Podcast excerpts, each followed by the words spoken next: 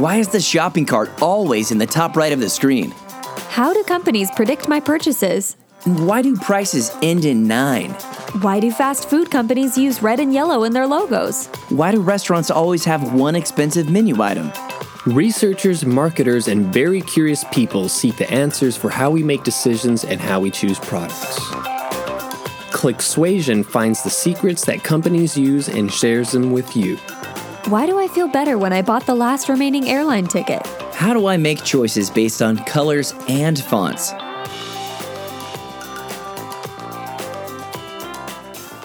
Hurricanes occur every year, and sometimes two or three hurricanes can be active at the same time. Using names for these storms makes it much more easier for meteorologists, researchers, emergency response workers, ship captains, and citizens to communicate about specific hurricanes and be clearly understood. For that reason, the World Meteorological Association, or organization, I should say, develops a list of names that are assigned in alphabetical order to tropical storms as they are discovered in each hurricane season. Names can be repeated after an interval of six years, but the names of especially severe storms are permanently retired.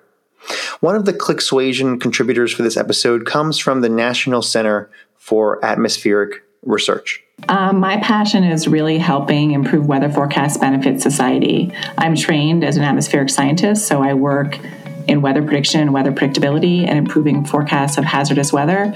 And I found that there's a lot of information that the weather community has that can really benefit people that they're not using in the best ways that they can. And so my passion is really to link those two communities to help the weather forecasters provide information that can be more useful to communities in making decisions to protect themselves. Rebecca Morss, National Center for Atmospheric Research. In the Atlantic Ocean, tropical storms that reach a sustained wind speed of 39 miles per hour are given a name, such as Tropical Storm Fran.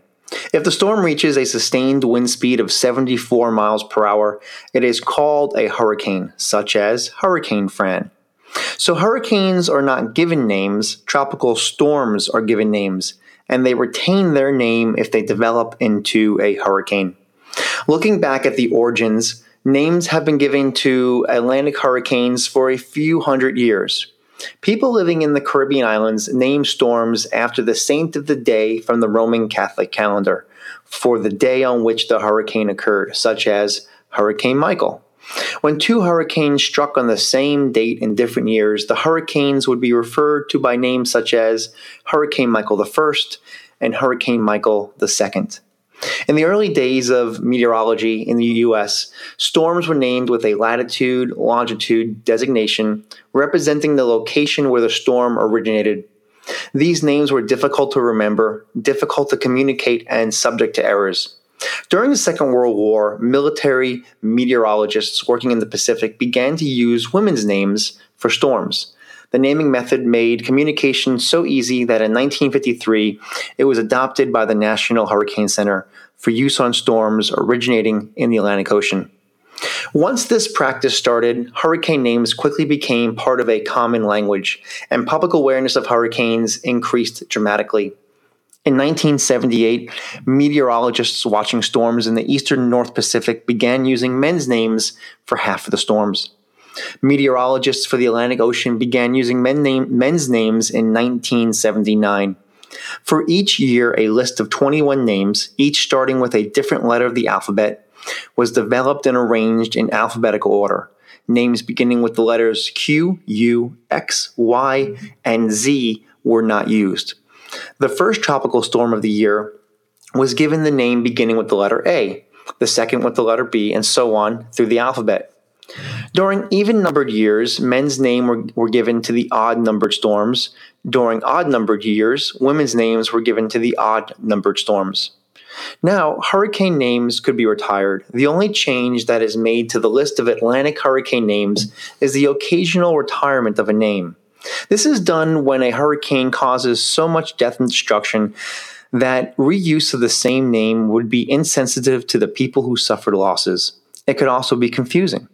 When that happens, the World Meteorological Organization replaces the name. For example, Katrina has been retired from the name list and will not be used again. A list of hurricane names that have been retired since the current name list was established in 1979. and is also displayed on the NOAA website.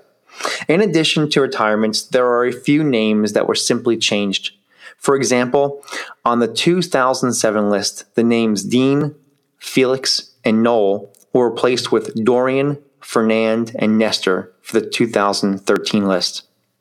Well, what if there are more than 21 named storms? There are normally fewer than 21 named storms in any calendar year. In the rare years when more than 21 storms are named, the additional storms are given names from the Greek alphabet alpha, beta, gamma, delta, and so on, and used for their names. Tropical storms occur in the Pacific Ocean, and meteorologists working there have developed naming systems for them. Naming separate naming systems are maintained for eastern North Pacific storms, central North Pacific storms, western North Pacific storms. See a pattern going on here? The Australian region, the Fiji region, Papua New Guinea, Philippine region, the northern Indian Ocean, and the southwest Indian Ocean. Sounds like a lot to track. The National Hurricane Center maintains lists and the names used in these areas. Good for them because I already lost track. Understanding human needs and knowing why people behave the way they do can help organizations build the right things sooner. Behavioral scientists mitigate future, I'm sorry, mit- mitigate failure and decrease industry waste. We are living in a time of notification overload, which not only makes it harder for the government and journalists to reach the populace, but too many notifications can be destructive for our ability to focus. Behavioral scientists understand human attention, perception, cognition, and decision making, all critical to how figuring out how to differentiate your offering from the rest. There's no doubt that behavior designers have a responsibility to create good, create things for good, and that they are better than most at changing behavior. Effective behavior design is not a linear process, though it does require rapid experimentation.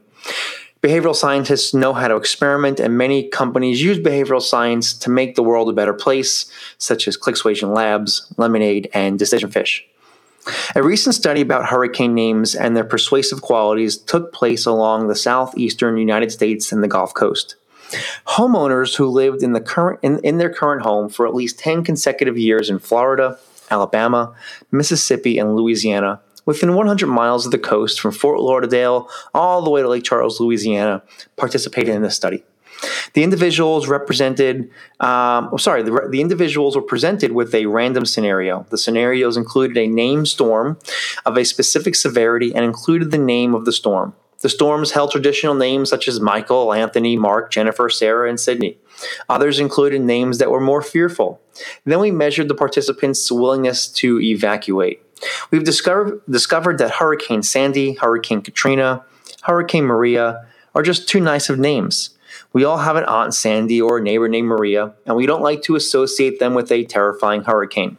Okay, I won't speak for all neighbors. By changing hurricane names from traditional names to something a little more terrifying, like Hurricane Hellbender, Hurricane Circe, or Hurricane Hannibal, we've learned that many more people are likely to evacuate.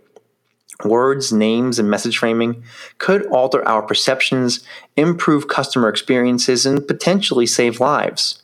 Here's how Cara Cuite, researcher at Rutgers University, was affected by Hurricane Sandy. Personally, it affected me in that I was planning to go to a conference in Minnesota and my flight was canceled and I had to stay home.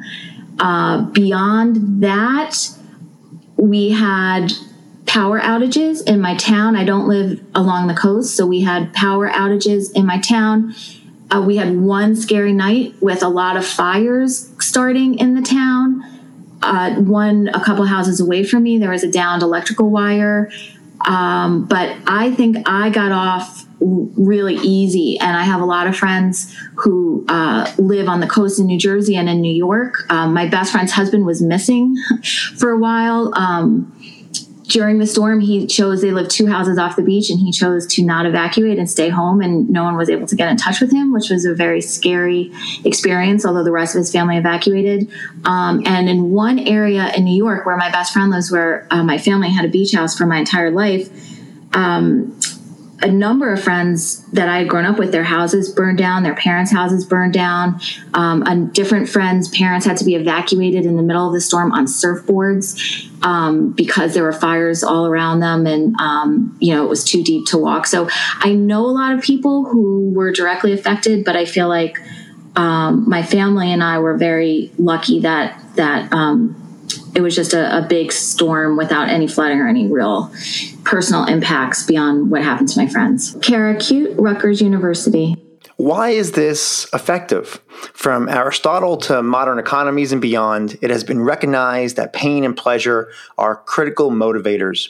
We experience desire, which gives us pleasure, and fear out of that which causes us pain. And research suggests that the use of threats that cause anxiety and other forms of fear are about negative consequences of depicted in the message. You do not have to cause pain to create fear. The human frontal cortex has a primary function in thinking about the future. We are quite skilled at imagining what might happen and experiencing anticipatory emotions. This has proved helpful in our evolution but it can also cause problems as anticipated fear of things that may not happen, cause us stress, and allow others to persuade us. Here is some insight from ClickSuasion contributor Cara Cuite. With fear based messages, there are a couple of big concerns. One big concern is that people will think that you're overblowing whatever the the the thing that you're trying to get them to do is whatever that that big fear is about um, if you use language that's too scary or or too over the top. So there's a fear that some people will ignore you if you if you make a dramatic fear-based message. There's also the concern that people will get overwhelmed. You know that some people will believe you and they'll be absolutely overwhelmed and unable to act if you have a message that's too scary for them so that they end up managing their fear rather than managing whatever that dangerous situation is. So if you scare people too much about a storm, they might sit there and do and, and, try to avoid thinking about it to avoid that fear rather than thinking in a more calm way about well how can we evacuate from the storm or, or do whatever it is that that that the communicator is trying to to to tell me to do. So whether it's the concern that people will think that it's overblown or people will think or people will be too overwhelmed for it by by the message those are the two main concerns i think that communicators have when they're using fear-based messages. But when it comes to hurricanes and other coastal storms nor'easters and the like um, I think a lot of emergency commu- emergency managers and and um, other folks who are in charge of communicating it feels i think it's an intuitive type of message where if there really is a big situation happening and you really do want people to evacuate they want to have dramatic messages. Um, there was one just in march of 2018 up in boston where the mayor was saying, um, you know, this is a life and death situation. There are other messages, um, you know, if you do not evacuate, you will die. You know, those types of messages. I think it's it's an intuitive message that people want to get out. Like, I need to tell these people that if they don't evacuate, they may die. This is real. This is we're not playing around. Um, so we do see in some of the bigger storms where that that really direct life and death type of messaging um, will come out. Um, I think that there are there are, uh, any message that is going to scare people, it's absolutely imperative that you tell them what it is that they can do to reduce that danger.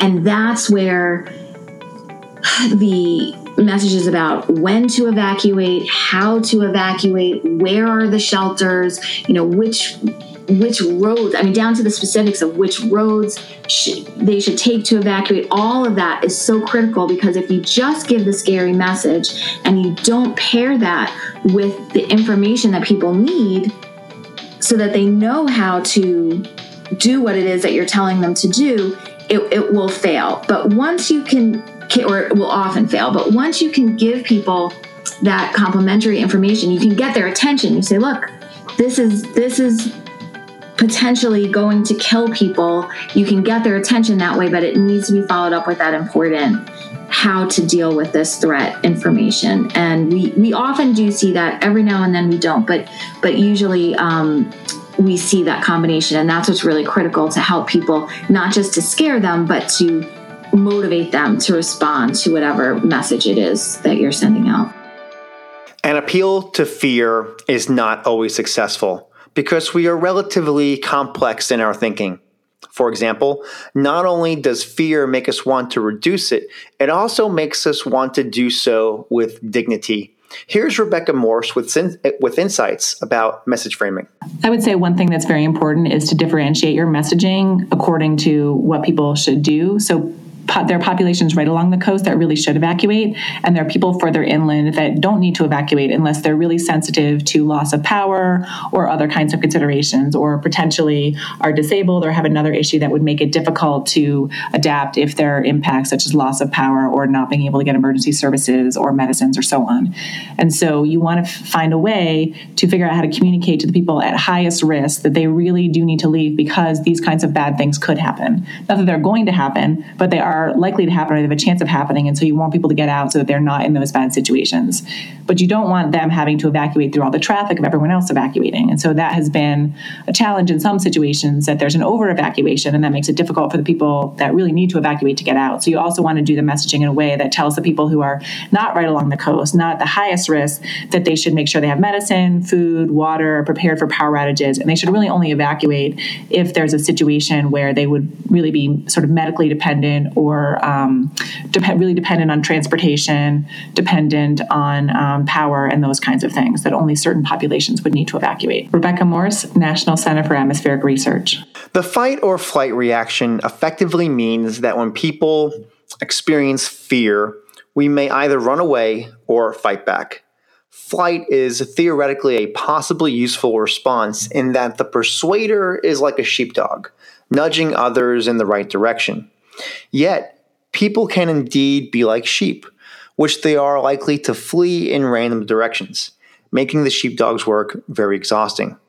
Flight can also be cognitive, and various coping mechanisms may be used, such as denial.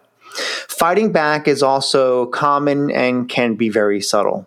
There are many ways of resisting persuasion that are not always obvious, but will ultimately frustrate the persuader. A third route, freezing, much as a rabbit caught in the headlights, particularly if the threat is seen as extreme and with no obvious solution. Motivationally, this is not helpful, as it means the other person does nothing, which is almost as bad as running in the wrong direction. Here are some insights about fear based messages from ClickSuasion contributor Rebecca Morss. Well, fear based messages are used in a wide variety of risk communication areas. Um, for example, when I think back to the 1980s, when I was a teenager, you know, the drug messaging back then, they had this, you know, the commercial with this is your brain on drugs and things like that. So there have been fear messages used in a wide variety of contexts, and there has been research showing that they're not always effective. And so um, in um, the weather field, there's been concern that when a hurricane evacuation order or a tornado warning or something like that is issued, that people aren't doing what they should do to protect themselves. And so the weather community has also started using some fear oriented messaging by communicating dramatic impacts. And so we had the concern that that might have some of the negative impacts that have been seen in other risk communication fields. Rebecca Morss, National Center for Atmospheric Research. It is also important to understand how the people you are persuading respond to fear. There are many different responses, and a threat to one person may have no effect to another. However, people could react badly and just not the reaction you want to have. This var- uh, variability um, is one reason why broad fear appeals are so hazardous and can easily rebound.